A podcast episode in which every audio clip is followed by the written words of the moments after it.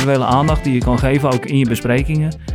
En dan een positieve boodschap. Die combinatie is denk ik hartstikke sterk. En als trainer ben je ook gewoon, je, ontwikkelt niet alleen voetbal, je ontwikkelt mensen. We zijn geneigd om snel eerst het woord te pakken. Terwijl als je de kinderen aan het woord zou laten, dan gaat je hele wedstrijdbespreking of je rustbespreking gaat helemaal de andere kant op.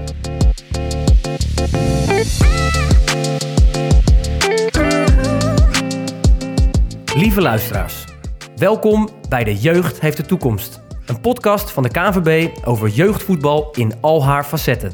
Een podcast waarin ik, Piotr van der Marel, samen met een co-host in de wonderenwereld van het jeugdvoetbal duik. Samen met mijn co-host vraag ik mijn gasten het hemd van het lijf. En gaan we op zoek naar hun visie, ziens en werkwijze. Welkom bij De Jeugd heeft de toekomst. Zaterdag was en is toch echt de mooiste dag van de week. In mijn gedachten ga ik terug naar die heilige zaterdagen. Het ritueel van de wedstrijddag begint thuis. In het begin van je voetbalcarrière pakt iemand anders je tas in. Later doe je dit zelf, met alle gevolgen van dien. Op de fiets naar je geliefde vereniging en op de route er naartoe pik je je maatjes op. Op de club nog even hangen, dan naar binnen. Je kleed je om en je wedstrijd begint. In de rust krijg je de broodnodige tips van je trainer om daarna door te knallen voor de tweede helft. Na afloop schud je handjes, ga je naar de kleedkamer, douchen en dan een bal pakken. En weer voetballen op een leeg stukje veld van jouw vereniging. Zo zag mijn zaterdag eruit. Hoe was die van jullie als speler? En hoe is die nu als trainer? Tegenover mij zit sidekick Clay Ruperti, scheidsrechter, betaald voetbal en medewerker ontwikkeling arbitrage bij de KNVB. Naast hem Gert Aandewiel, docent bij de KNVB en Juri Houniet, medewerker voetbalontwikkeling bij de KNVB. Welkom. Dankjewel. Gert, hoe eh, was jouw eh, zaterdag vroeger? Ja, je hebt hem al geschetst. eh, ik, al- eh, dat is een kopie. Alleen wel af en toe eh, dat er ook nog wel eens een bordje hing, afgelast. ja, en dan, eh, dan was de zaterdag echt verpest. En jouw verpeste zaterdagen, Clay? Nou ja, dat komt op hetzelfde neer. Alleen ik kwam natuurlijk eh, vooral naar die ehm, voetbalvereniging om een wedstrijd te fluiten. Maar net zo teleurgesteld als de wedstrijd was eh, afgelast. Juri, jouw eerste herinneringen? Ja, ook eh, als jong jochie met mijn vader mee. E- eerst dat mijn vader voetbalde, dat ik zelf nog niet voetbalde. Toen al altijd mee eh, naar de club toe op zaterdag. En dat ik een jaar of zes was zelf eh, eh, aan de gang. En ja, gouden tijden. Mooi. Vandaag gaan we in de podcast hebben over de wedstrijddag. En dat bestaat eigenlijk uit voor de wedstrijd, tijdens de wedstrijd, na de wedstrijd en natuurlijk misschien wel de rust. Ehm, en daar gaan, wij, gaan we doorheen. Ehm, wat is misschien wel een, een goede start van je dag als trainer, Gert, voor die zaterdag? Oh, dat is eh, toch wakker worden al met dat plan wat je in je hoofd hebt. En eh, wat het allemaal voor jou betekent als trainer. En eh, soms nog wel eens voorbij gaan aan het feit dat die wedstrijd eigenlijk gewoon voor de spelers is. En had je dat op het hoogste niveau ook? Ja, dan voel je de verantwoordelijkheid van ja, dat alles in orde moet zijn. Dat je denkt van, we moeten alles besproken hebben, we moeten alles getraind hebben. Er mag niets aan het toeval overgelaten worden. Terwijl ja, dat is eigenlijk niet te doen, want er zijn altijd dingen die, eh, die je niet in je hand hebt. En vond je dat je genoeg, eh, had je, nee, had je genoeg invloed op die zaterdag? Heb je überhaupt invloed op de zaterdag? Op die zaterdag trainer, zelf, ja. eh, nou wel als je zegt van zo laat aanwezig en zo laat vertrekt de bus en, en een uur voor de wedstrijd in de kleedkamer. Dat soort dingen hebben best wel een invloed op. En dan, ja, dan denk, daarna denk je dat je invloed hebt. En met wedstrijdbespreking of nog een laatste, eh, laatste opmerkingen meegeven om de boel op scherp te zetten, zoals dat dan zo mooi heet. Terwijl ik denk, ja, dat, eh, dat hoeven eigenlijk allemaal niet. Die, die spelers zitten al eh, in hun eigen hoofd in die wedstrijd. En wat er eigenlijk wel van je verwacht wordt, is tijdens de wedstrijd. Dan is wel de bedoeling dat je als trainer toch wel goed oplet. Want er eventueel mogelijkheden liggen om, eh, om toch van waarde te zijn voor je ploeg. Juri? Ja, daar sluit ik me helemaal bij aan. En hoe, ehm, hoe kijk je dan naar eh, jouw voorbereiding? Want jij bent eh, ook trainer. Ja, Vertel eens. nou ja, de- de randvoorwaarden inderdaad kunnen we, allemaal, eh, kunnen we allemaal schetsen. En dan kunnen we de spelers zo goed mogelijk op voorbereiden. En tijdens de wedstrijd gaat het er gewoon om dat de spelers volgens mij het spel spelen. En dat je daar als trainer zijn erbij eh, ondersteunt. Dus dat je ze middelen geeft om, om, nou, om, om te voetballen en het spel te spelen. En de randvoorwaarden eromheen zijn voor de trainers. En dan heb je het over belangrijk zijn voor je ploeg. Eh, maar ook denk ik gewoon individueel voor alle spelers. Dus als je het hebt over jeugdteams, eh, hoe zorg ik ervoor dat iedereen evenveel speelt? Hoe zorg ik ervoor dat alle posities bezet zijn? Dat we daarin logisch doordraaien. En dat we alle kinderen ook evenveel kansen geven om zichzelf te ontwikkelen. Ja, mooi. Clay, Eh, jouw voorbereiding voor een wedstrijd. We hebben de, de spelerskant, de trainerskant. Maar ja, we hebben eigenlijk ook nog iemand in het midden lopen. Ja, die zich uh, net zo serieus probeert voor te bereiden op die wedstrijd. Uh, ook de scheidsrechter. In elk geval, ik word met uh, een gevoel in de onderbuik wakker op zo'n wedstrijddag. Want er moet iets gebeuren op die dag. Um, uh, anders natuurlijk dan bij jullie is dat um, ja, ik me vooral focus op mijn eigen uh, prestatie en dus ook um, wat meer in de hand heb uh, in dat opzicht. en dan ben je bezig met, oké, die wedstrijd is vandaag om acht uur, dan ga ik zo laat mijn eerste dit eten en dan ga ik er tussendoor nog even dit binnenkrijgen. ja, en zo werk je helemaal naar die, die wedstrijd toe uiteindelijk. Is het gewoon wedstrijdspanning? Ja, ja ja, eigenlijk ouderwetse wedstrijdspanning die ik ook nog wel herken van toen ik uh, als jong jochie uh, nog op het veld stond als speler. Uh, keeper was ik, uh, was ik toen. Dan had je spanning voor de wedstrijd en dat is als scheidsrechter eigenlijk nooit weggegaan. Heb je nog steeds die wedstrijdspanning. En um, kan je dan ook op een bepaalde manier voorbereiden? Dus de, Gert heeft net over tactiek. Hoe bereid jij dan voor op twee tegenstanders? Nee, je zorgt dat je zoveel mogelijk weet over de wedstrijd die je gaat fluiten. Dus je weet wat er speelt. Wat hebben de ploegen in de afgelopen weken gedaan? Wat zijn ze tegengekomen? Zijn er bijzondere dingen gebeurd? Dus je zorgt dat je samenvattingen hebt gezien. Uh, dat soort dingen. Uh, probeert soms ook nog wel een klein beetje te kijken naar wat zijn de systemen waarin de ploegen spelen. Want als scheidsrechter wil je ook niet dat je steeds uh, die bal tegen je aankrijgt. Dus dat je dwars door alle aanvalspatronen heen loopt. Dus voor zover je daar iets over kunt uitvinden, probeer je dat ook wel te doen. Um, ja, en verder um, ja, is fluiten iedere week in die zin hetzelfde. Dat je weet met welke job je naar um, die wedstrijd toe gaat. En ligt het ook heel erg aan hoe die wedstrijd zich uh, ontwikkelt, wat er van jou verwacht wordt. Ja. Wanneer is een uh, wedstrijddag überhaupt leuk voor kinderen, denken jullie? Gert? Ja, als ze naar de, wat jij net schetst, als ze naar de wedstrijd toe uh, fietsen of worden gebracht en in de wetenschap van ja, straks om negen uur of om half elf om 12 uur of om 2 uur, maakt niet uit hoe laat, uh, gaan we beginnen aan die wedstrijd. Uh, tenminste, zo, zo zie ik dat meestal wel terug. dat enthousiasme waarmee teams naar een sportveld toe lopen, ja, die is altijd wel aanwezig. Ik heb nooit een team gezien die denkt, nou, moeten we nu echt gaan voetballen? Of moeten we nu echt een wedstrijd gaan spelen? Dus het zit, zit er wel gewoon, die motivatie ja. zit er altijd wel in. Ja. Ja, het gevoel, het gevoel heb ik ook. Dat eigenlijk, dat, ja, sommige kinderen denken natuurlijk uh, dat je, of die hebben een aantal keer verloren. Uh, maar elke zaterdag is gewoon weer een nieuw moment. En uh, mooi wat jij zegt, Gert, want ik denk dat alle kinderen dat ook hebben. Ze hebben gewoon zin om te spelen. Um, win ze verlies, maakt het dan nog uit, Jury? Nou, Daarna? Uiteindelijk, uiteindelijk speel je natuurlijk de wedstrijd om te winnen. Absoluut. Dus, daar ga je voor. En ja, als dat dan niet lukt, dan zijn spelers teleurgesteld. Dat lijkt me logisch. Um, maar als trainer zijn, dan kun je daarna best uh, ja, iets in je taak doen om dat gevoel alsnog nou ja, een soort van positief uh, te laten zijn bij spelers. Zeker als je het hebt over jeugdspelers. Ja, en hoe doe je dat dan? Nou, door uh, bijvoorbeeld te, te, te, relateren aan de dingen die, die wel goed dingen of positieve punten die tijdens de, tijdens de wedstrijd zich voordeden. of om vooruit te kijken naar wat er de komende tijd te wachten staat. En um welke waar, waar zit die invloed, uh, uh, welke invloed heeft de winst en verlies op kinderen dan? Als je dus na een wedstrijd zijn teleurgesteld, maar zien jullie misschien wel bij je eigen kinderen, loopt dat de hele zaterdag door, Gert? Nou, ik denk dat dat ook wel een beetje aan de leeftijd ligt. bij jonge kinderen, dat dat denk ik dat effect ietsje sneller weg is. misschien al een kwartier na de wedstrijd maak ik mee bij mijn eigen jongste jongste zoon, maar misschien iets later, als het uh, bij de 18-jarigen, waarbij ook winnen toch wel meer en het, uh, een rol in de competitie, misschien om een kampioenschap spelen, kan het zijn dat het wat, uh, wat langer duurt. En moet je daar anders mee omgaan als trainer? Ja, dat denk ik wel. Dat, om, ik denk dat je altijd het, het gevoel moet hebben van, om het in de juiste banen te leiden. En, dus dat is bij een zevenjarige weer iets anders dan bij een 18-jarige. Maar wel in, met het, uh, in je achterhoofd dat het uh, een ontwikkeling is. En dat je dus iemand opleidt, als je trainer bent, uh, in het spel. En, en alle facetten van het spel. Dus dat kunnen technische facetten zijn, tactische facetten. Maar ook hoe je omgaat met, met winst en verlies. Met sportiviteit, met respect voor je tegenstander. Met respect voor het spel, respect voor de, de scheidsrechter, de regels die er zijn. Dus ik denk dat er altijd een rol is. En dat soms is dat gekoppeld aan, aan winnen. En soms is dat gekoppeld aan uh, nou, het maximaal haalbare en gelijkspel. En soms moet je, heb je ook de, om te gaan met het, uh, het verlies van een wedstrijd. En train je dat dan ook met ze? train je dat die, om daarmee om te gaan met die, met, met die gevoelens?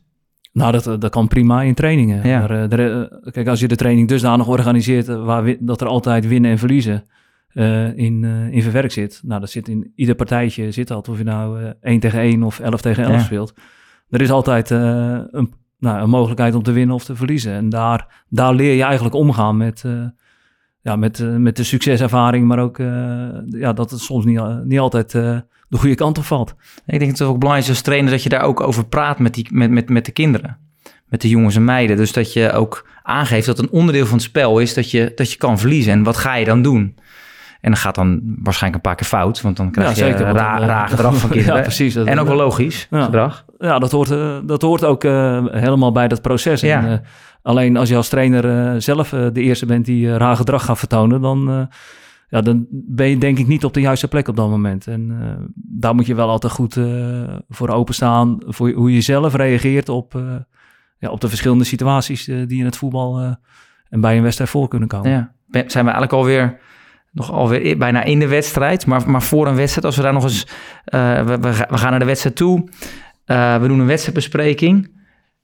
Eh Klee, dat zou ik nog bedenken trou- trouwens. Jij hoort toch stiekem eigenlijk best wel wat besprekingen, of niet? Nou, het is soms wel leuk als de scheidsrechterskleedkamer een beetje in de buurt van een van de ploegen is eh, gepositioneerd. Dan met name in de rust is het dan mooi als je zo'n trainer hoort bulderen tegen die eh, spelers, omdat het net niet helemaal loopt zoals het zou, eh, zou moeten.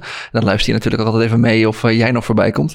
Ehm, dat valt dan meestal wel, wel mee. Zit je daar met een glas Ja, ja, op je oor bijna die neiging, ja, ja, ja. ja. Nou, wat ik net wel mooi vond, is dat, dat, dat jij als, als voorbeeldfunctie als trainer, dat jij misschien wel de eerste lijn bent richting die, die scheidsrechter. Dus als jij dus als een idioot tekeer gaat, dan nemen spelers dat natuurlijk gewoon over. Op welk niveau dan ook, op welke ja. leeftijd dan ook. En ik denk dat dat super met elkaar te maken heeft. Ehm, maar daarover praten, hoe je dus ook met de scheidsrechter omgaat. eh, plus dat je daar ook de spelers, denk ik, eh, ehm, daar, daar, die, die hebben daar gewoon een rol en die kan je ze ook geven volgens mij.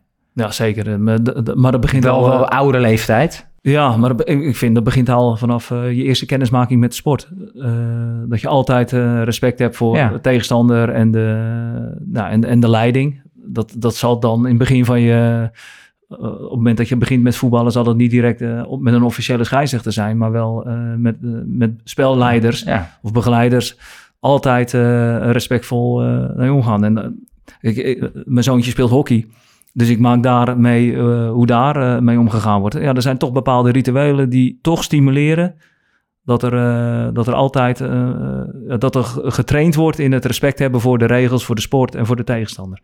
Dus daar, dat, dat, dat vind ik wel mooi om, eh, om terug te zien. En is er dan ook minder druk langs de lijn bijvoorbeeld op, op, het, op het spel? Nee, dat is hetzelfde. Dat is, eh, Hetzelfde fanatisme van ja, ouders Ja, ja, en- zeker. Maar Noem eens zo'n ritueel dan. De, nou ja, de sticky tick eh, voor, de, voor de wedstrijd. Ja? Dus in een rijtje en even je, je tegenstander een goede wedstrijd. eh, en ook na afloop eh, is dat. Er wordt in het begin ook gewoon iets scherper gefloten op de regels. Om, eh, ja, hockey is een iets gevaarlijkere sport Mhm. eh, met de bal en, eh, en de stick. Eh, om toch aan te leren dat, eh, dat al vroeg de regels duidelijk zijn voor, eh, voor spelers. Ja. En dat daar dus naar gehandeld kan worden. En daarna komt eh, dat op de juiste manier toepassen. In combinatie met de techniek en de tactiek. Maar eh, niet te veel daarin weggeven. Omdat misschien het karakter van de sport daar, dat dat in gedrang komt. Ja. Dus dat vind ik wel, daar zijn er best wel dingen uit te halen. Die, die, Terwijl wij misschien meer vanuit voetbal, en zeker wat wij in de KVB aangeven, van een spel moet gespeeld worden, moet zoveel mogelijk aan de gang Ja. blijven. Eh, ja, als dat betekent dat eh, het spel uit de hand loopt, of dat eh, ja, er discussies komen over voordeel geven, ja, nee, en dat mensen er zich mee gaan bemoeien die, die er eigenlijk niet mee, zich ermee hebben te bemoeien. Dat het daardoor een sfeertje ontstaat die, nou, die gedrag kan oproepen die, die we eigenlijk niet willen zien. Ja. Dus er, er- is over nagedacht, maar ja, ook daarin zoeken ze wel de balans hoor. Van het spel moet ook wel gespeeld blijven worden. Als je alles ja, stop moet gaan zetten, dood moet gaan fluiten, dat, eh, dat is Nee, ook dat, niet gaat, goed. dat gaat ook niet werken binnen voetbal, denk ik. Nee, nee. Juri, eh, jouw ideale wedstrijdbespreking. We zijn aangekomen in die kleedkamer. Ja, goede vraag. En, maar dat, dat is denk ik heel erg afhankelijk van de doelgroep. eh, en de leeftijd van de spelers die, je- die je voor je neus hebt. Ehm, Wanneer, maar- vind- wanneer zou jij, eh, wanneer is dit nou echt belangrijk? Een wedstrijdbespreking. En dan bedoel ik 10 minuten aan het woord zijn. Nou, ik denk dat Kinderen aan je... het woord zijn. Ja, ik denk dat je sowieso niet eh, eh, al te lang aan het woord moet zijn. Want als je een heel lange wedstrijdbespreking nodig hebt, dan heb je denk ik iets niet goed gedaan eh, in de week voor de, voor de wedstrijd tijdens de trainingen. Maar ja, het is nou eenmaal wel zo dat je bepaalde dingen op bepaald niveau met bepaalde leeftijden misschien meer of anders wil belichten dan als je met de jongere spelers te maken hebt. Wat zou je bij de jongste? Nou, de opstelling, is de opstelling is handig. Ehm, Als je die speelt. Als je die speelt, als je überhaupt al met de opstelling speelt, maar in ieder geval wie er wissel zitten en wie er in het veld staan. Eh, maar ik zou ze met name eh, gewoon zoveel mogelijk eh, plezier wensen, zoveel mogelijk plezier wensen. Eh, misschien refereren aan hetgeen wat we tijdens de training hebben gedaan eh, die, die week ervoor, maar eh, daar zou ik het echt bij laten. Eén doelstelling, één opdracht. Eh, niet van alles erbij halen, want dat, nou ja, dat vergeten kinderen alleen maar. Eh, en ze vooral gewoon zo snel mogelijk laten spelen. En is zo'n wedstrijdbespreking dan een one-man show of betrek je ook eh, die spelers daarbij? Nou, daar, zou, daar betrek je de spelers bij, zeker. Ja, dus die kun je bevragen of die kun je zelf aan het woord laten of die kun je zelf hun mening laten geven. Eh, uiteraard wel weer afhankelijk van de leeftijd. Ja. Ehm, Nou, zeker bij de jongste jeugd. Het is wel interessant te kijken wat je invloed überhaupt is als je een wedstrijdbespreking doet. Volgens mij, wat, ik, wat jij net heel mooi zegt, wensen plezier. En refereer misschien aan één iets of zo wat je, wat je getraind hebt. Maar zelfs dat is maar de vraag als zij het veld opstappen of ze dat nog weten. Kan je in je coaching misschien wel aan refereren. Maar dat maakt het soms wel moeilijk. Want we denken als volwassenen dat we natuurlijk invloed hebben. Bij die, zelf ook bij de, eh, bij de jongsten. Dat we, ja, dat we invloed hebben op die, op, op die wedstrijd. Vooraf al.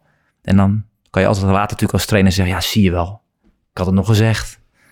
Ja, Nou, zijn- dat is voor als je wat op een hoger niveau eh, komt. ja, ja? Ja, dan kan je dat eh, mooi gebruiken. Ja, ik heb het allemaal uitgelegd. eh, Maar ja, ja, toch niet heel duidelijk dan. nee, niet goed genoeg. Maar dan- dan, dan, dan ook nog, ja, en, en wat zeg je nou precies? Weet je, welke taal hanteer je? En we hebben natuurlijk de neiging, en zeker als je begint als, als trainer, om, om ook de taal die je zelf hebt gehoord, nog als speler, als senior en eh, misschien als ervaren speler, om dat gewoon één op één eh, door te, eh, misschien onbewust, hè, door te geven aan, aan, spe- aan spelertjes van 7, 8 jaar.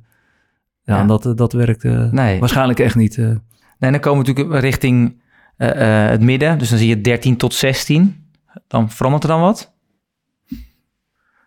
Die kunnen misschien, misschien wel iets eh, meer eh, begrijpen wat eh, inzakken betekent, of knijpen of kantelen. Waarbij ja, een zevenjarige jongen misschien of meisje bij inzakken misschien gaat zitten of... Om over knijpen maar te zwijgen. ja. Nou goed, je kan ze allemaal wel verzinnen. Dus kijk, ik heb wel het idee als je... Ik, ik vind wel, het is ook een soort ritueel waar ook de spelertjes misschien net eh, ook wel een klein beetje behoefte aan hebben. Weet je, het hoort er ook wel bij om voor die wedstrijd eh, eh, even bij elkaar ja, dat gezamenlijke creëren. En dat, dat kan prima met een wedstrijdbespreking. Mag dan misschien niet die naam hebben, maar het even samen van, hey, we gaan met, proberen zoveel mogelijk als één team iets te doen voorafgaand aan die wedstrijd. Ja, maar dit vind ik wel mooi wat je zegt. Dus een ritueel daarvan maken.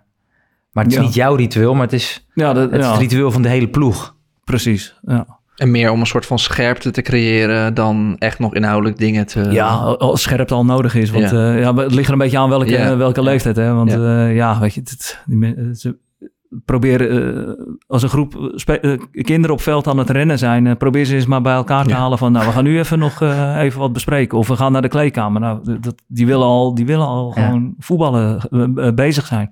En die, en die groep die hij schetst, die, eh, als je het hebt over 13, 16 jaar, dus wat meer de junioren, die hebben natuurlijk ook wel die kunnen ook zelf wel dingen. Hè? Dus die, die pupillen misschien wat minder kunnen. Dus als je bijvoorbeeld in de rust wat met elkaar bespreekt, dan kun je bij, dat, bij die leeftijd prima een aantal momenten tijdens de wedstrijd aanhalen, die misschien bij pupillen alweer wat lastiger zijn, omdat ze gewoon nou ja, zo graag willen voetballen dat ze dat alweer vergeten zijn. Ja, je, ki- je kijk, kijk dan ook naar welke groep je voor je eh, hebt. En of dus ook je boodschap landt. Ja, Ik denk dat, ook dat, er, dat veel trainers natuurlijk ook helemaal losgaan met wat zij in hun hoofd hebben. En niet checken of het wel begrepen wordt wat er, ja, wat, eh, wat, hun, wat, wat het publiek, in dit geval de spelertjes, ja, of dat land. Ehm, had jij een ideale wedstrijdbespreking trouwens, Gert? nee, nee, dat, nee, nee. Maar goed, eh, eh, weet je, ik, ik, ik probeer er echt wel rekening te houden met wie ik voor me had en weet je, de doelgroepen, noem maar op. Maar er is, eh, volgens mij is er geen ideale Nee, wedstrijd. Nee, dit, dit is te moeilijk. Ik, ik was wel altijd op zoek naar eh, de, de balans tussen... eh, weer even terughalen van... heeft iedereen duidelijk wat ons plan is? Hè? Waar- Daar hebben we op gewerkt. Dan praat ik op een hoger niveau. en is er nog nieuwe informatie bijgekomen? We weten de opstelling van de tegenstander. of, er zijn wat, of er is toch wat gewijzigd binnen onze eigen ploeg. Kunnen natuurlijk altijd dingen nog op het laatste moment toch van invloed zijn. Dat je die dan meeneemt en, en dat de strategie van die wedstrijd of, eh, of, of, of soms een onderdelen ervan in de tactiek toch aangepast worden. Ja, dan is het wel handig eh, als je dat even bespreekt met elkaar. Dat, dat we dat, eh, oké, dat iedereen weet van, oh, het plan is veranderd. Of even nog bevestigd hebben van, iedereen weet nog wat het plan is. Maar ja, dan kan het ook binnen vijf minuten een hele andere wedstrijd worden. En dan moet je weer, toch weer Ja. kunnen veranderen. Ja. Ik, ehm, ik heb een filmpje voor jullie, en maar dan als fragment. Dat, eh, dat is de rappende eh, trainer. Dat, was, eh, dat is Niek Tiemersma. Op dit moment is hij trainer bij ehm, de onder 12 eh, van Cambuur. En ik wil dat jullie even luisteren naar dit fragment. weer gaan spelen. Dat we samen zullen lachen, mooie dingen gaan beleven. Hier is de keeper, dat is zaken op goal. En die doet het echt super, hij zit bij Cambuur op school. En wie staat er achterin? Daar is Milan met zijn kracht. Hij is zeker weten sterker dan de jongens uit 8. Jitsen is goed bezig met zijn fijne linkerbeen. Trapt de ballen met een boogje over de keeper heen. En als Wessel verdedigt, ja, daar komt niemand er voorbij. Als hij alleen de ballen ziet, dan wordt de kerel blij. En praat ik over ballen, dan praat ik over Nick. Ook al is hij nog wat jonger, hij is beter dan ik. En die snelle Karsten, die hele grote fan. Stuur je mij nog wel een kaartje als je profvoetballer bent? De man van de dribbles en dan zeg ik Jacinho Met de trucjes die hij kan, lijkt hij net Ronaldinho En Koentje is een speler die een heleboel kan Met zijn goals is hij een nachtmerrie voor elke doelman Ja, we doen het goed, met David in het veld Een superspits die zoveel scoort dat ik ze niet meer tel Nog één keer met z'n allen, want we gaan zo weer beginnen Dus wat gaan we doen? Go, go, go, go, go! Zo, Mooi. dan ben je acht jaar. Dan mag je het veld op. Ja, fantastisch toch? Ja. We gaan echt... eh, ja, ik, ik kan het er niet nadoen. eh, die, eh, Niet? Nee, maar wat, ik- wat ik echt mooi vind is zijn... eh, er komen twee dingen echt in terug. Eh, het is een ja, positieve boodschap wat hij meegeeft. En hij doet het aan iedere speler. Dus iedere speler krijgt individuele aandacht. En ik denk op die leeftijd... eh, dat was acht jaar toch? Ja. Gaf je aan... eh, Onder Nee, negen, oh, onder nee, negen is onder- het. Ja, ja. acht jaar, acht, negen jaar. Ja, dus eh, ik denk iedere speler daar, eh, daar gevoelig voor is. Ja, Eh, en, dat, en dat geldt bijna tot, tot welk niveau Ja. dan ook. De individuele aandacht die je kan geven, ook in je besprekingen. En dan een positieve boodschap. Die combinatie is denk ik hartstikke sterk in deze. Ja, het element wat er denk ik ook wel in zit, is dat, eh, los van het feit of je dan moet gaan rappen, maar die verrassing brengen in zo'n zo'n wedstrijdbespreking. Iets anders dan wat je iedere week doet, dat lijkt me ook belangrijk. Kan misschien ook nog wel een verschil in zitten. Dat sommige spelers juist eh, houden van eh, bepaalde vaste patronen. Mhm. En eh, nee, niet te veel wijzigen. Want wat krijgen we nou weer? Ik, Ja. ik ben al zo gespannen. En dan komt er ook nog, gaat de trainer ook nog anders doen. Dus dan kan je nog... ik, ik denk wel dat het beter is hoor. Om, om wat afwisselend Ja? te zijn in... eh, nou, dan gaan we weer, gaan we weer een kwartier zitten luisteren. En dan gaat hij eerst eh, gaat hij het over aanvallen. hebben. Dan verdedigen. Oh, dan vergeet oh, ik ben de opstelling vergeten. Ik moet weer even terug. Weet Ja. je, dat, dat soort dingen. Ik denk het wel hoor, dat het beter is. Maar ook daarin moet je ook wel weten van... eh, Welke groep je wie, tegenover En wie heb ik voor me? Wat Ja. zijn de individuen nou in, dit, eh, Ja. in deze groep? Ja, mooi, mooi dat je dit vraagt, want het, eh, en ook met de leeftijd denk ik, te heeft het ook te Ja. maken. Want bij de jongsten kan je veel meer spelen met hoe je dit aanbiedt. Terwijl je bij ouderen inderdaad, eh, Gert, ben ik met je eens, dat je dan ook het ritueel steeds eh, ja, minder onvoorspelbaar maakt. En bij jongeren kan je veel meer eh, ook wel wat ontspanning erin brengen. En dan hoeft het ook niet altijd over tactiek, maar gaat het misschien wel over wat, heb je, wat was de leukste dag van de week. Dat je daar eens over, begon, of over begint. Van wat heb je op school, wat is op school gebeurd, is er iets gebeurd. Nou, dan gebeurt er, gebeurt er gewoon iets als, een, als acht jongetjes daarover gaan praten. En wat ik heel mooi vond aan dit filmpje, en ik zal hem ook even delen in de show notes, is dat de spelertjes ook helemaal wiebelen van ik Ja. word straks genoemd en wat gaat hij over me zeggen? Ja, dat is echt, echt, Dat geweldig. wil ik net zeggen. Je hoort ze ook echt lachen. Ja, en, eh, alleen maar hoe ze op het aan het aan die reageren. Eh, al- als hij zegt, wat gaan we doen? En ze, ze vliegen allemaal op. Ja, dat is prachtig. Ja, dus ik denk dat dit een, een hele een mooi voorbeeld is zonder dat je hoeft te rappen.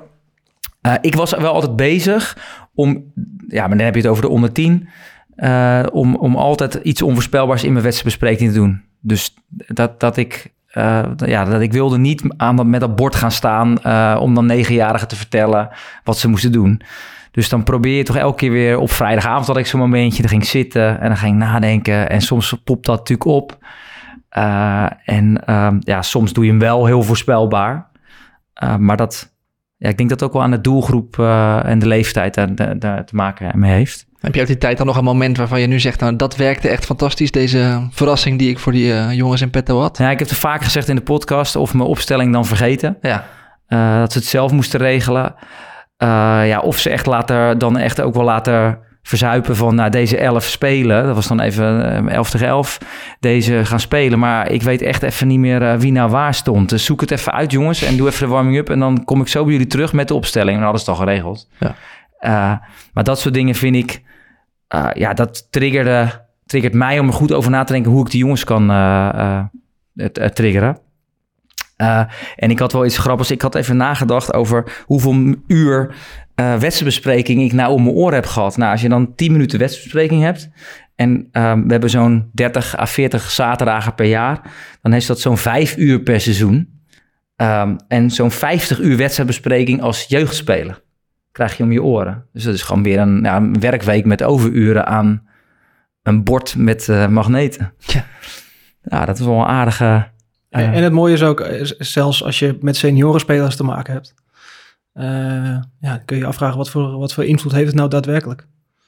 Dus ik voetbal nu voetbal, ja. ik voetbal zelf nog in een selectieaftal. En als we dan met een magneetbord zitten en ja, dan kunnen we hem hier schuin inspelen en deze moeten dan iets breder staan. En ja, de tegenstander beweegt eigenlijk niet echt mee. en vervolgens de wedstrijd start en hetgeen wat op het bord is geschetst gebeurt eigenlijk bijna niet. Komt eigenlijk nooit voor. Ja, op het bord win je iedere wedstrijd. Ja. Ik had zelfs een trainer op een gegeven moment die zei: ja, doen we dit, pats, pats, pats, boem, 1-0 voor. Zei hij dan altijd. ja. ja. maar dat vind ik ook wel weer het mooie aan de kleedkamer. Is dat dit soort uh, verhalen heeft iedere groep. Iedere, uh, iedere groep spelers hebben, hebben dit soort trainers gehad. En dat, je, dat blijft een soort uh, gig, running gig in je, in je hele voetballeven. Die trainer deed op dat moment dat. En ik, genoot eigenlijk het meeste van trainers die, als ze bijvoorbeeld een foutje maakt in de, in, de, in de wedstrijdbespreking, dat je dan ook kan zeggen, gasten, ja, laat maar, ik, ik stop met praten, ga lekker naar buiten, ga voetballen. Dat je dus speelt met, met je groep en dat je niet dan, um, als je een fout maakt, dat je het daarna goed gaat praten of ja, dan sta je, dan kom ik minder sterk te staan als trainer, denk ik. Dat je er heel veel bij gaat halen om, uh, ja. om, om, het uiteindelijk nog recht te praten. Wat je eigenlijk, uh, ja, dat, nou, je, ik, dat, je, onderweg merkt van wat ben ik nu eigenlijk allemaal aan het vertellen. Ja, ik heb een, een trainer gehad en die, die zei: um, uh, je, je, moet nu je moet, je moet aanflanken. En hij zei aanflanken tegen onze, we speelden 4-4-2 met onze buitenste middenvelden. Je moet aanflanken. Dus die, valt heel eigenlijk soort zijn, hij gaat door. En op een gegeven moment gaat één vinger de lucht in, voor mijn beste vriend. Hij zegt, trainer, wat is wat is aanflanken dan? Ja, gewoon langs de zijkant heen denderen, heen en weer, aanflanken. Ja, en dan zit je die, zit je die man natuurlijk aan te kijken en denk je, ja, beter dan dit wordt het natuurlijk niet. Nou, maar het kan ook uh, voor de rest van, uh, van het seizoen. Uh, ja, de, we, we, moeten wel aanflanken. Dat het gewoon ja, dit werd krachtige, dat ja, wordt hem. Dit wordt hem, dit werd hem ook aanflanken. Ja, dat, dat je, maakt niet uit, ook al moet je verdedigen, maar we gaan gewoon aanflanken. dat, nou, was jij ook bewust bijvoorbeeld van in, in de wedstrijdbespreking van, van van wat je zei in stopwoordjes en zo? Nou, wel dat het bijgehouden werd. Ja. of dat je zelf als speler in de kleedkamer nog ja, meer zat op te letten van... Nou, hij gaat het weer zeggen. Waarschijnlijk over... Ja, de, ja, daar komt hij weer hoor. Komt hij? Ja, en weer. Zeg, ja, dat je eigenlijk niet meer naar, naar de boodschap aan het luisteren was. Nee, dat, is uh, herkenbaar. Ja. Ik heb het andersom ook wel eens gehad. Ik had op een gegeven moment ook door dat ik een paar van die stopwoordjes had... of stopzinnetjes had. En dan ging ik in de rust wat vertellen... En toen zat ik al in mijn achterhoofd, ik moet niet weer dat, dat stopzinnetje vertellen, waardoor ik uiteindelijk in de war raakte met het verhaal wat ik nou eigenlijk aan het vertellen was in de rust tegen die spelers. Het is wel goed dat je er bewust van bent. Ik was me er wel bewust van, maar tegelijkertijd bracht het ook weer een soort uh, extra uh, afleiding met zich mee. Ja, ik vroeg dat ook wel eens aan mijn uh, assistent of teammanager. Dat ik vroeg van, wil je eens even op me letten? En als ik dingen echt te vaak hetzelfde zeg, zeg het alsjeblieft even tegen me. Want ik weet dat die spelers daar gevoelig voor zijn. Ja, die horen alles. Ja. Ik vind ja, humor, uh, dat uh, is wel ook wel, toch wel een belangrijk uh, facet, ook in die wedstrijdbespreking, om uh, soms wel even die, die spanning te breken, die er ook is. Ehm, om, weet je, iedereen is altijd zo gefocust en ja, dan is het ook wel eens prettig om, als je merkt als trainer van, nou, dit, dit is te, weet je, hier gaan de, we gaan dichtklappen, dit, de, dit is niet goed voor de benen. ja, als je ook maar het echte gevoel daar, eh, daarvoor heb hoor. Eh, je kan er ook naast zitten, maar het is wel eens goed om af en toe even, even tot realiteitszin te komen van jongens. Het is ook gewoon het spel waar je, waar je ooit voor Ja. heel vroeg je bed bent voor uitgekomen om, om lekker te gaan voetballen. Ja. Dus geniet er ook van. Over genieten gesproken, Klee. Kan je ook genieten van trainers? We zijn nu beland in de wedstrijd. Ja, eh, dat zit hem dan vooral in. eh, kijk, het wordt op een gegeven moment ook een spel, weet je wel. Zeker op een wat hoger niveau tussen scheidsrechter en tussen, tussen trainer. Dus, dus daar kun je van genieten als je eh, nou ja, wel gewoon op een respectvolle manier snapt waar eh, iedereen mee bezig is. Dus dat snapt die trainer van die scheidsrechter en die scheidsrechter van die trainer. En als je op die manier dan met elkaar op dat veld bezig bent, dan ziet het er voor de buitenwereld misschien uit alsof die trainer de scheidsrechter heel vervelend aan het beïnvloeden is of, of naar aan doen is. Terwijl je met elkaar eh, gewoon een leuke interactie hebt op, uh, op dat moment. Um, dus ja, dat is wel uh, iets waar je als scheidsrechter ook van kunt genieten. Um, in sommige gevallen, want in sommige gevallen geldt ook weer wat ik net voor die spelers vertelde. Zijn ze er alleen maar op uit om heel hard tegen je te brullen, ja, dan ben je snel uit uh, gegletst met elkaar. Ja. Ik denk uh, de vierde man misschien wat meer. Ja, die heeft daar een wat grotere met uitdaging een, in. Met een, met een trainer die op anderhalve meter afstand. ja. Of Ja. dichterbij komt. Ja, nee, dat is zo. En ook dat is weer een hele leuke eh, uitdaging van hoe ga je daarmee eh, mee om. Want je, je noemt net die, eh, die humor, hè. Dat, dat Ja. probeer je ook als vierde official dan in te zetten. Om die trainer gewoon net even van zijn apropos te brengen. Want het is heel makkelijk om gelijk heel boos terug te doen van... hup, Ja. ga naar je vak. Maar als je het net even onverwachts uit de hoek komt... dan zie je soms ook iets bij die trainer gebeuren. Nou ja, dan heb je dat duelletje in elk geval even gewonnen. En dan zien we het wel weer bij de volgende situatie... waar hij het niet mee eens is. Ja. Ja. Gert, jouw ontwikkeling als trainer, eh, coaching tijdens de wedstrijd. Hoe zou je het nu doen ten opzichte van misschien wel het begin van je carrière? En hoe doe je dat nu? Wat is het Nou, grootste en- verschil, denk je? Ehm, ik denk dat iedere trainer een bepaald proces eh, doormaakt in, van eh, supporter zijn van je eigen team. En, dus, en eh, de razende reporter van je eigen team. eh, dat, dat je, dat je alles, alles voor wil zeggen, alles voor wil zijn, Ja. alles wil beïnvloeden. En eh, nou, dat kan soms nog wel, eh, zeg maar, eh, bij, eh, bij wedstrijdjes waar weinig toeschouwers zijn of, of bij jeugdwedstrijden. Maar op een gegeven moment in volle stadions, dan, ja, wat, wat voor effect heb je? Misschien net aan de, speler die een aantal meter voor je loopt, dat je die nog kan bereiken. Maar voor de rest is het veel meer van, neem juist een positie in dat je wat meer het overzicht kan bewaren. En, en vanuit een bepaalde rustige blik echt kijken wat er gebeurt. Wat doet nou die tegenstander? Eh, hoe is mijn eigen ploeg aan het functioneren? Is het volgens het plan? En probeer bij te sturen waar mogelijk. Soms door eh, ja, een blessure te veinzen of, eh, of wat dan ook. Dat je nog spelers naar je toe kan halen. Maar Ja. anders ben je toch gewoon afhankelijk van of de rustbespreking. Of misschien een omzetting dat je nog iemand in het veld hebt. je aanvoerder of een, een speler in de as. Die je nog kan, eh, kan aangeven van nou we moeten het iets anders doen. Dat je je verlengstuk hebt. Ja, of met wissels. Maar eh, ja, de, de, de invloed wordt denk ik wel wat overschat tijdens een wedstrijd. Eh, Maar je hebt nu wel verschillende coaches. Ik, ik zie dat veel jonge trainers natuurlijk naar Klopp en Guardiola... eh, dat, dat ze die als voorbeeld zien. Eh, maar die gaan dus ook zo coachen. Jury. Ja. ja, die staan als een bezetene langs de zijlijn af en toe. Wat op zich heel mooi is, want dat eh, tekent dat je er eh, eh, met vol enthousiasme mee bezig bent. Ja, maar je moet je altijd afvragen, wat voor invloed heeft het nou uiteindelijk op eh, de spelers in het veld? Gaan ze er beter door voetballen of juist niet? Ja, en eh, wat, wat denk jij? Nou ja, ik, eh, ik had daar zelf als speler altijd best wel veel moeite mee. Dus Ja. ik, eh, ik vond het altijd lekkerder als ik aan de andere kant van de, als ik aan de andere kant van het veld stond. eh, of ten opzichte van de kant van de dugout. Ja, dat kan ik me goed voorstellen. Ja. En waar speelde jij? Welke positie? Rechtsback, dus dan eh, was ik in de eerste helft. Oh, de, de dan eerste, je hem. de eerste helft was ik, eh, was ik vol de sjaak. En de tweede helft eh, kon ik Ja. lekker rustig eh ik, ik zie nu helemaal taak zo'n uitvoeren. Ja. zo'n trainer voor me die dan voor die dugout staat te roepen... aanflanken! En jullie rennen op dat veld. Ja, ja en het werkt helemaal voor een centimeter. Maar ik denk dat, wa- wat je ook zegt, het is ook wel een ervaringsvak. Ik, ik zie dat ik, ik was veel drukker eh, aan het begin. En als ik aan het einde liet ik veel meer los, liet ik veel meer dingen ook gebeuren. En eh, ja, het- dan liet ik het proces ook gaan. En coachte ik veel meer op bijvoorbeeld individuele werkpunten van jonge, eh, van jonge spelers. Die haalde ik bij me. Ja, dan, dan, speelt, de wedstrijd, dan speelt de wedstrijd maar even door. Ehm, maar ja, dat komt bij 6 tegen 6 en eh 8 tegen 8 kan natuurlijk heel makkelijk. ja. Maar bij 11 tegen 11 ben je ook een beetje overgeleverd aan gewoon het spel. En ze gaan het spelen. En zeker bij bijvoorbeeld uh, een eerstejaars of tweedejaars uh, uh, junioren, dus de, de onder 12 of onder 13, ja, dan heb je zo weinig invloed.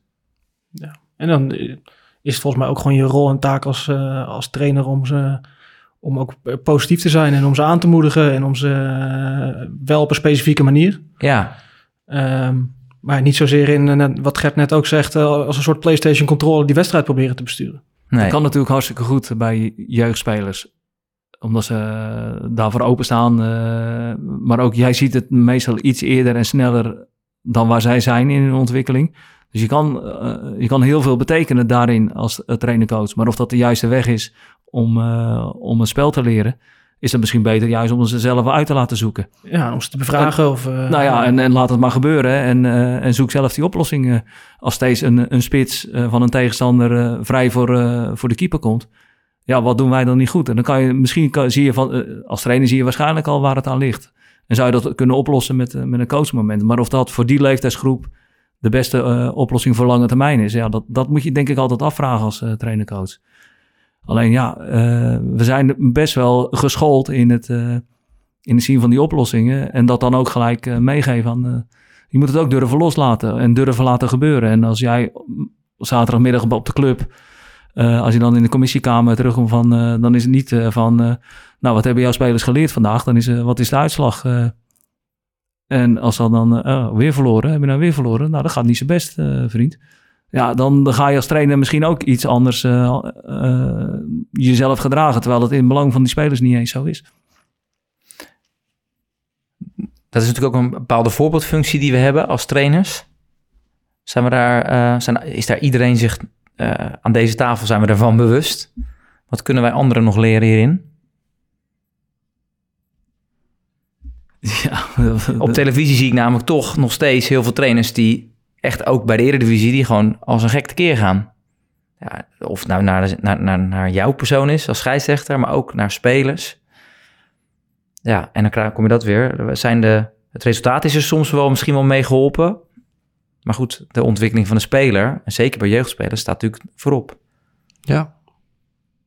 Ja, in dat opzicht geldt denk ik gewoon ook heel erg dat je krijgt wat je geeft. Dus als je, eh, we noemden net, je gaat die, die spelers opleiden in, je hebt respect voor je tegenstander, je hebt respect voor de leiding, daar hoort de scheidsrechter ook bij. En je gaat zelf gedrag vertonen wat daar haaks op staat. Ja, dan gaan geen van die spelers uh, die boodschap die je hebt verkondigd uh, te harte nemen. Dus in dat opzicht moet je volgens mij ook uitstralen uh, wat je belangrijk vindt. En dat is volgens mij dat je met respect de dingen doet die je doet op het voetbalveld. En, en, als trainer ben je ook gewoon, je, je ontwikkelt niet alleen voetbal, je ontwikkelt mensen. Dus ja. je bent gewoon, zeker als je met jeugdspelers werkt. Ja, het gaat er niet alleen om dat ze zich ontwikkelen als voetballer op dat moment, maar ook gewoon als mensen. Hoe ze nou ja, leren omgaan met al die regels en respect. En niet alleen tijdens de wedstrijd, maar overal eromheen. Uh, binnen de club, op school, uh, met je medespelers. Ja, helemaal mee eens. Uh, maar ja, kijk, op hoger niveau dan, dan wordt het bijna een ongezonde omgeving voor een, voor een trainercoach. Met de druk die er ja.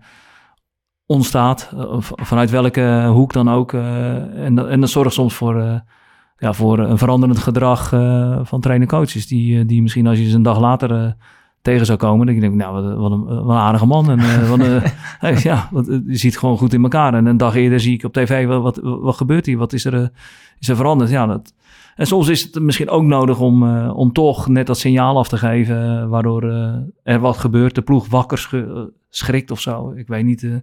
het kan wel eens effect hebben, maar of het, ja, of het blijvend effect heeft. Of, of als, dat je, als dat je enige middel is, dan, eh, dan heb je waarschijnlijk ook andere dingen niet goed gedaan. Nee, dat uh, ben ik met je eens.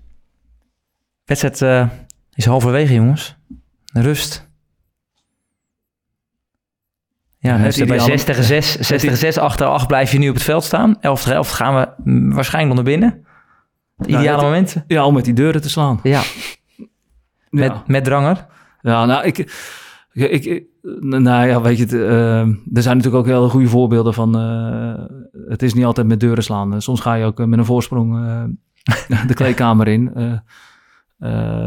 wat ik altijd wel deed, voordat je de rustbespreking hebt, loop je ook nog van de wedstrijd, van het veld naar de kleedkamer toe.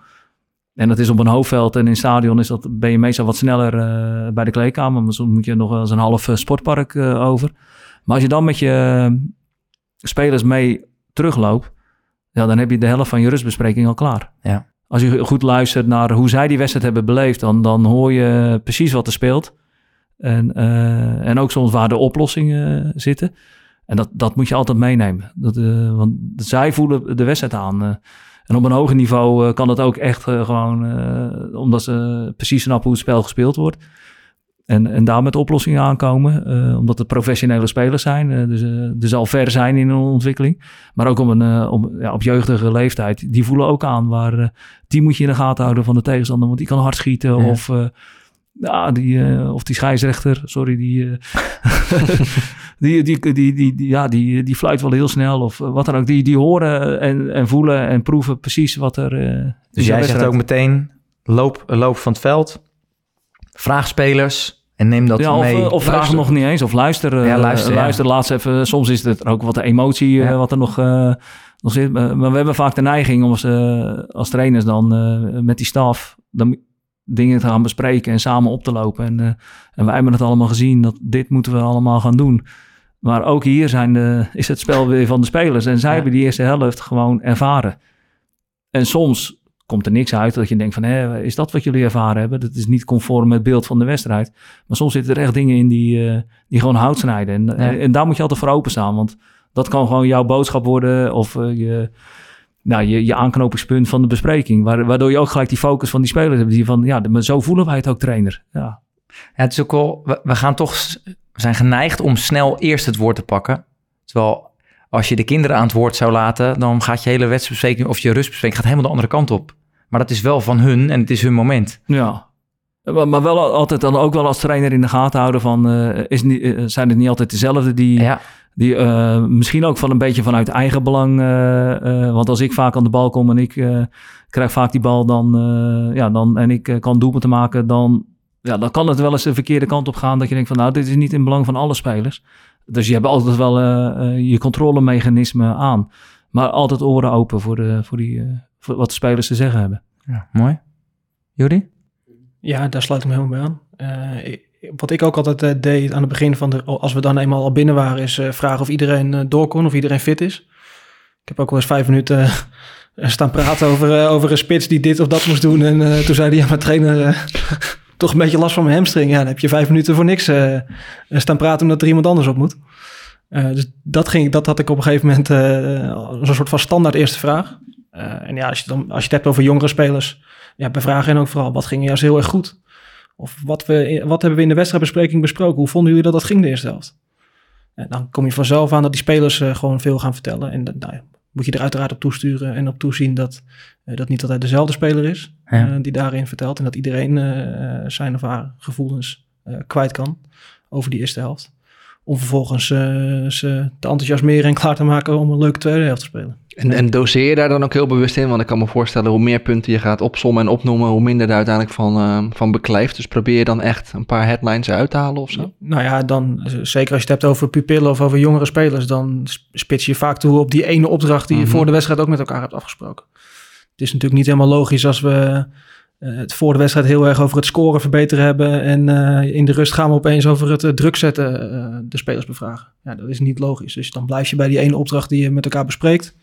Nou, komt ook in de rust weer terug en dan ga, ik, ga je de spelers naar bevragen. Ik had een, eh, dat vond ik wel een leuke. Ik, eh, op een gegeven moment hebben we op elke hand van een speler hadden we zijn werkpunten geschreven. Dus ze mochten één ding zeggen waar ze die wedstrijd op gingen letten.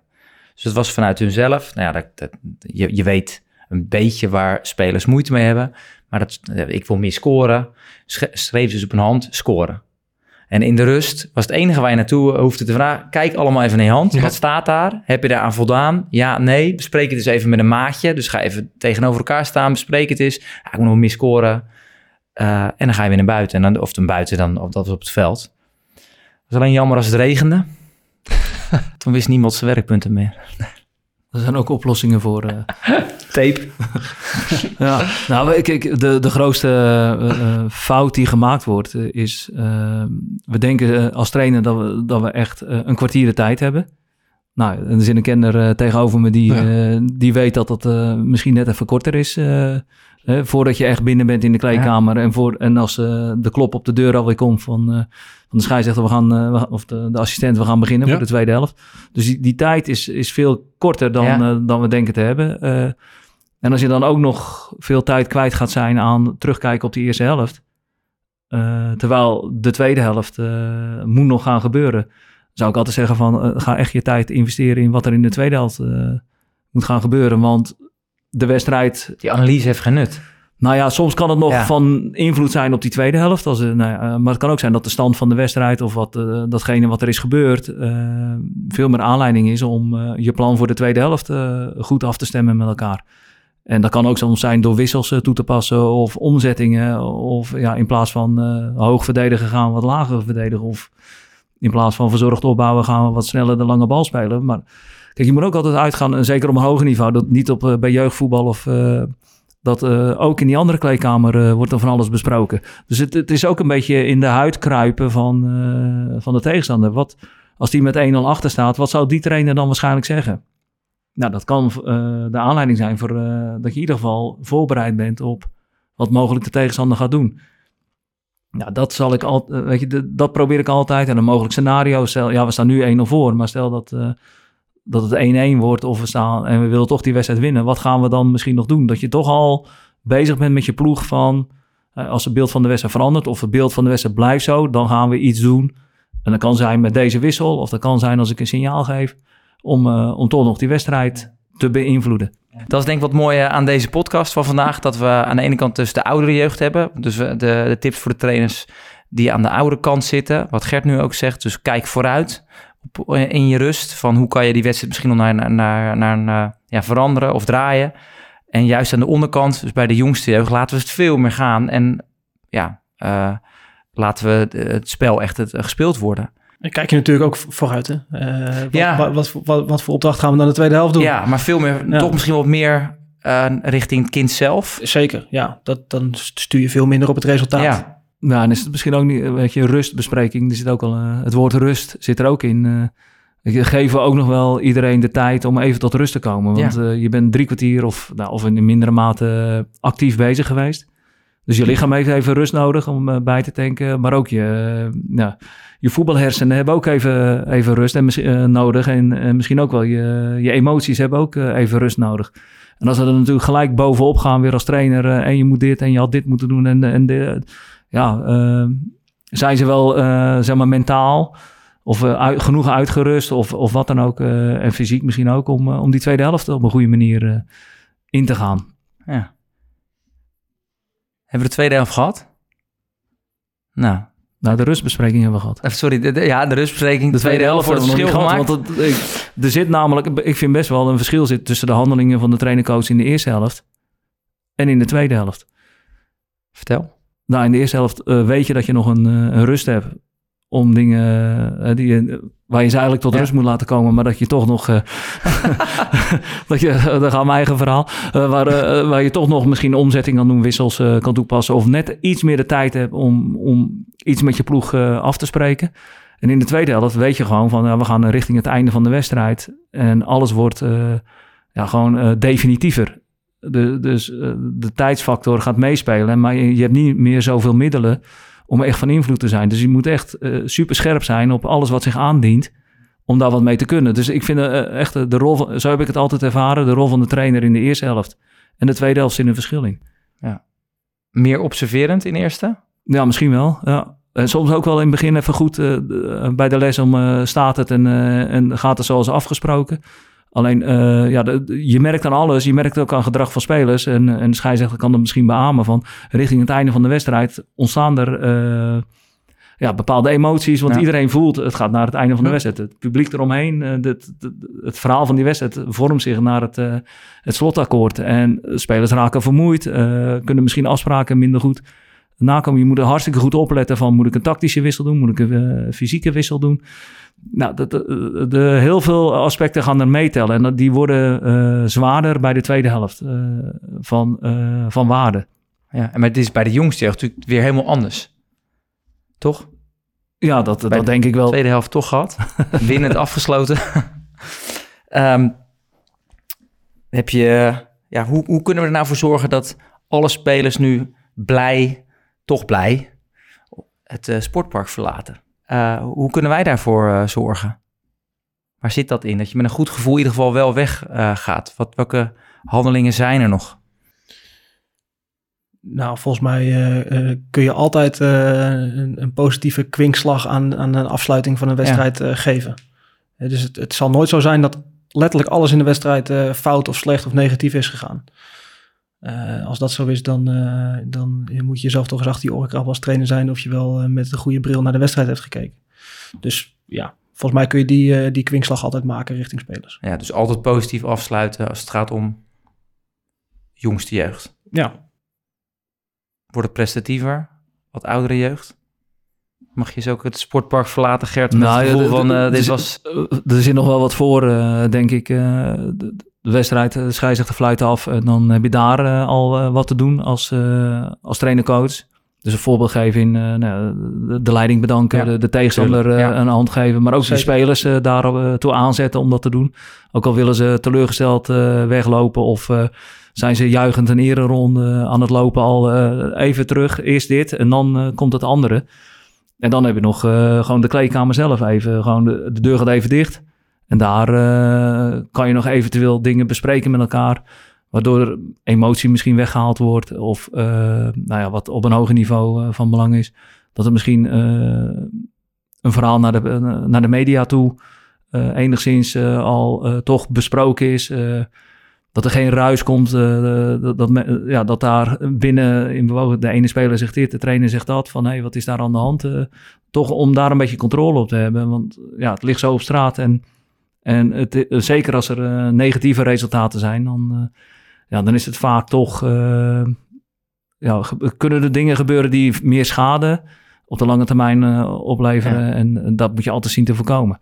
En ik ben uh, echt gewoon met Jury eens van, uh, er is altijd wel een positieve boodschap. Je, je kan altijd die spelers bedanken voor hun inzet.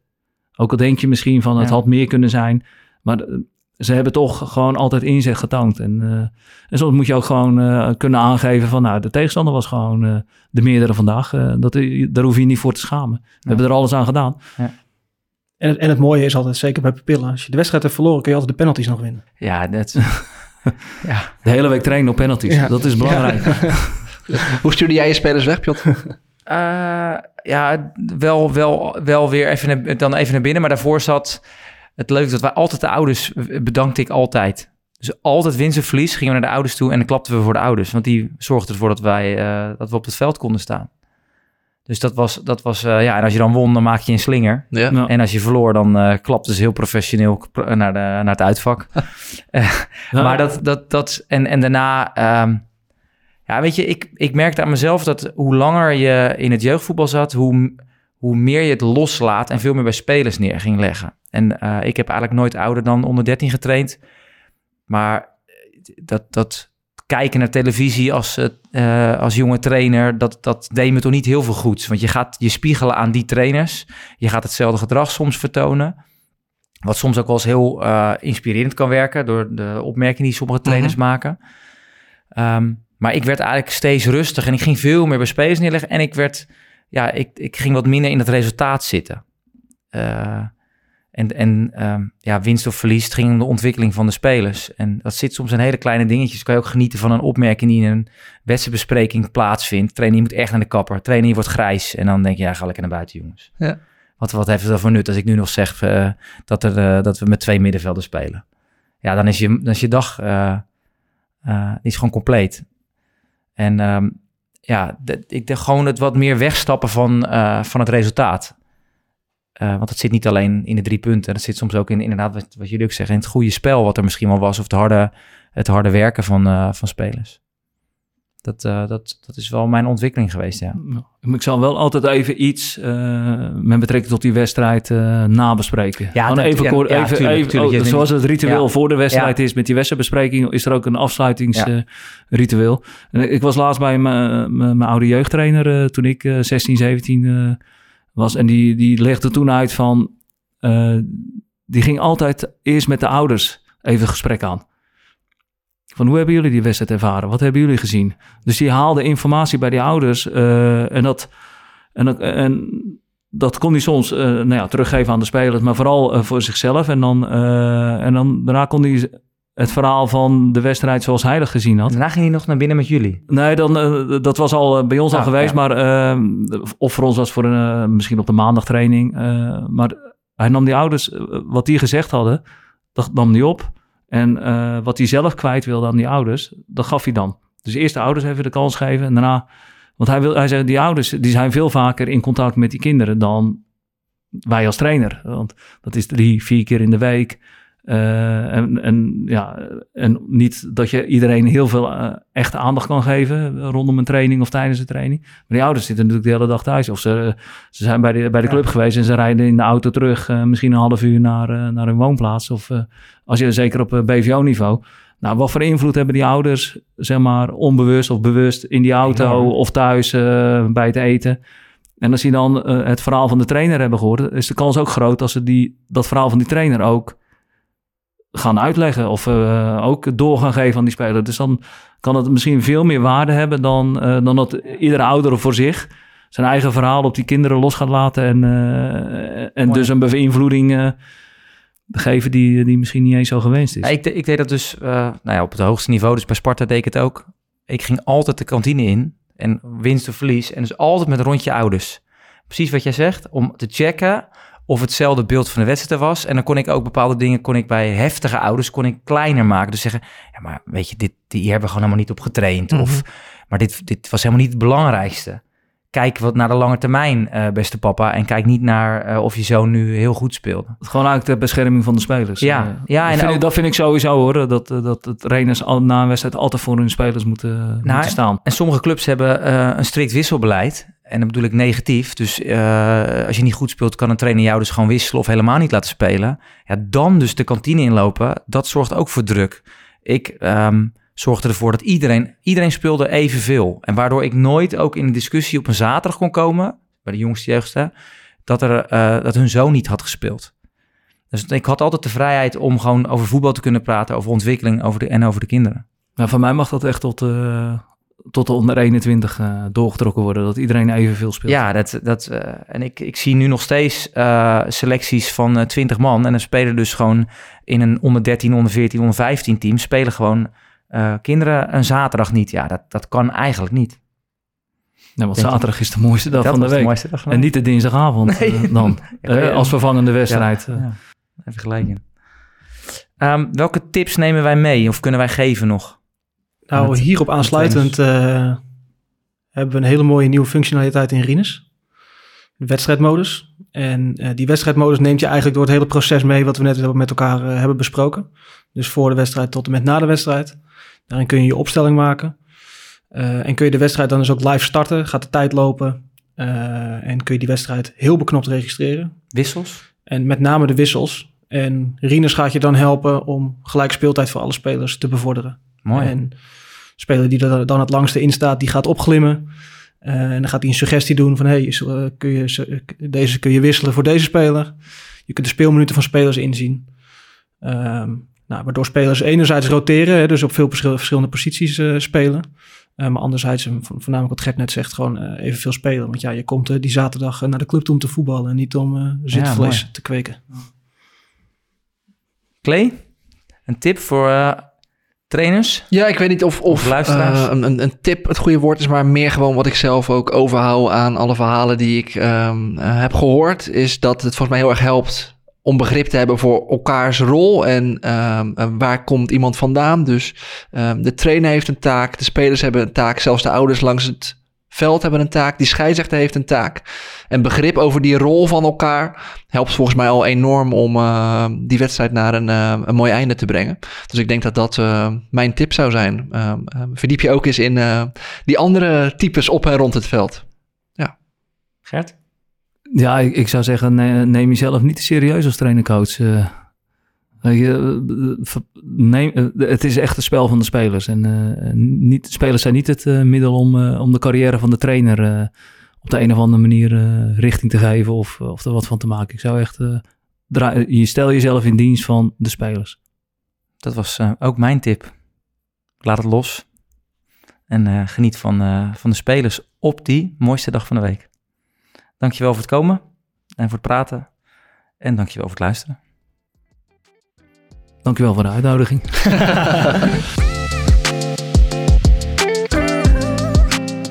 Beste luisteraars, ik wil jullie danken voor het luisteren naar deze podcast. Wat neem je mee naar je eigen voetbalsituatie? Wat zou je totaal anders doen? Hebben we je stof tot nadenken gegeven? Heb je nog vragen of opmerkingen? We zijn altijd op zoek naar thema's die spelen bij jouw club. Laat het ons weten en mail dit naar voetbalontwikkeling.kvb.nl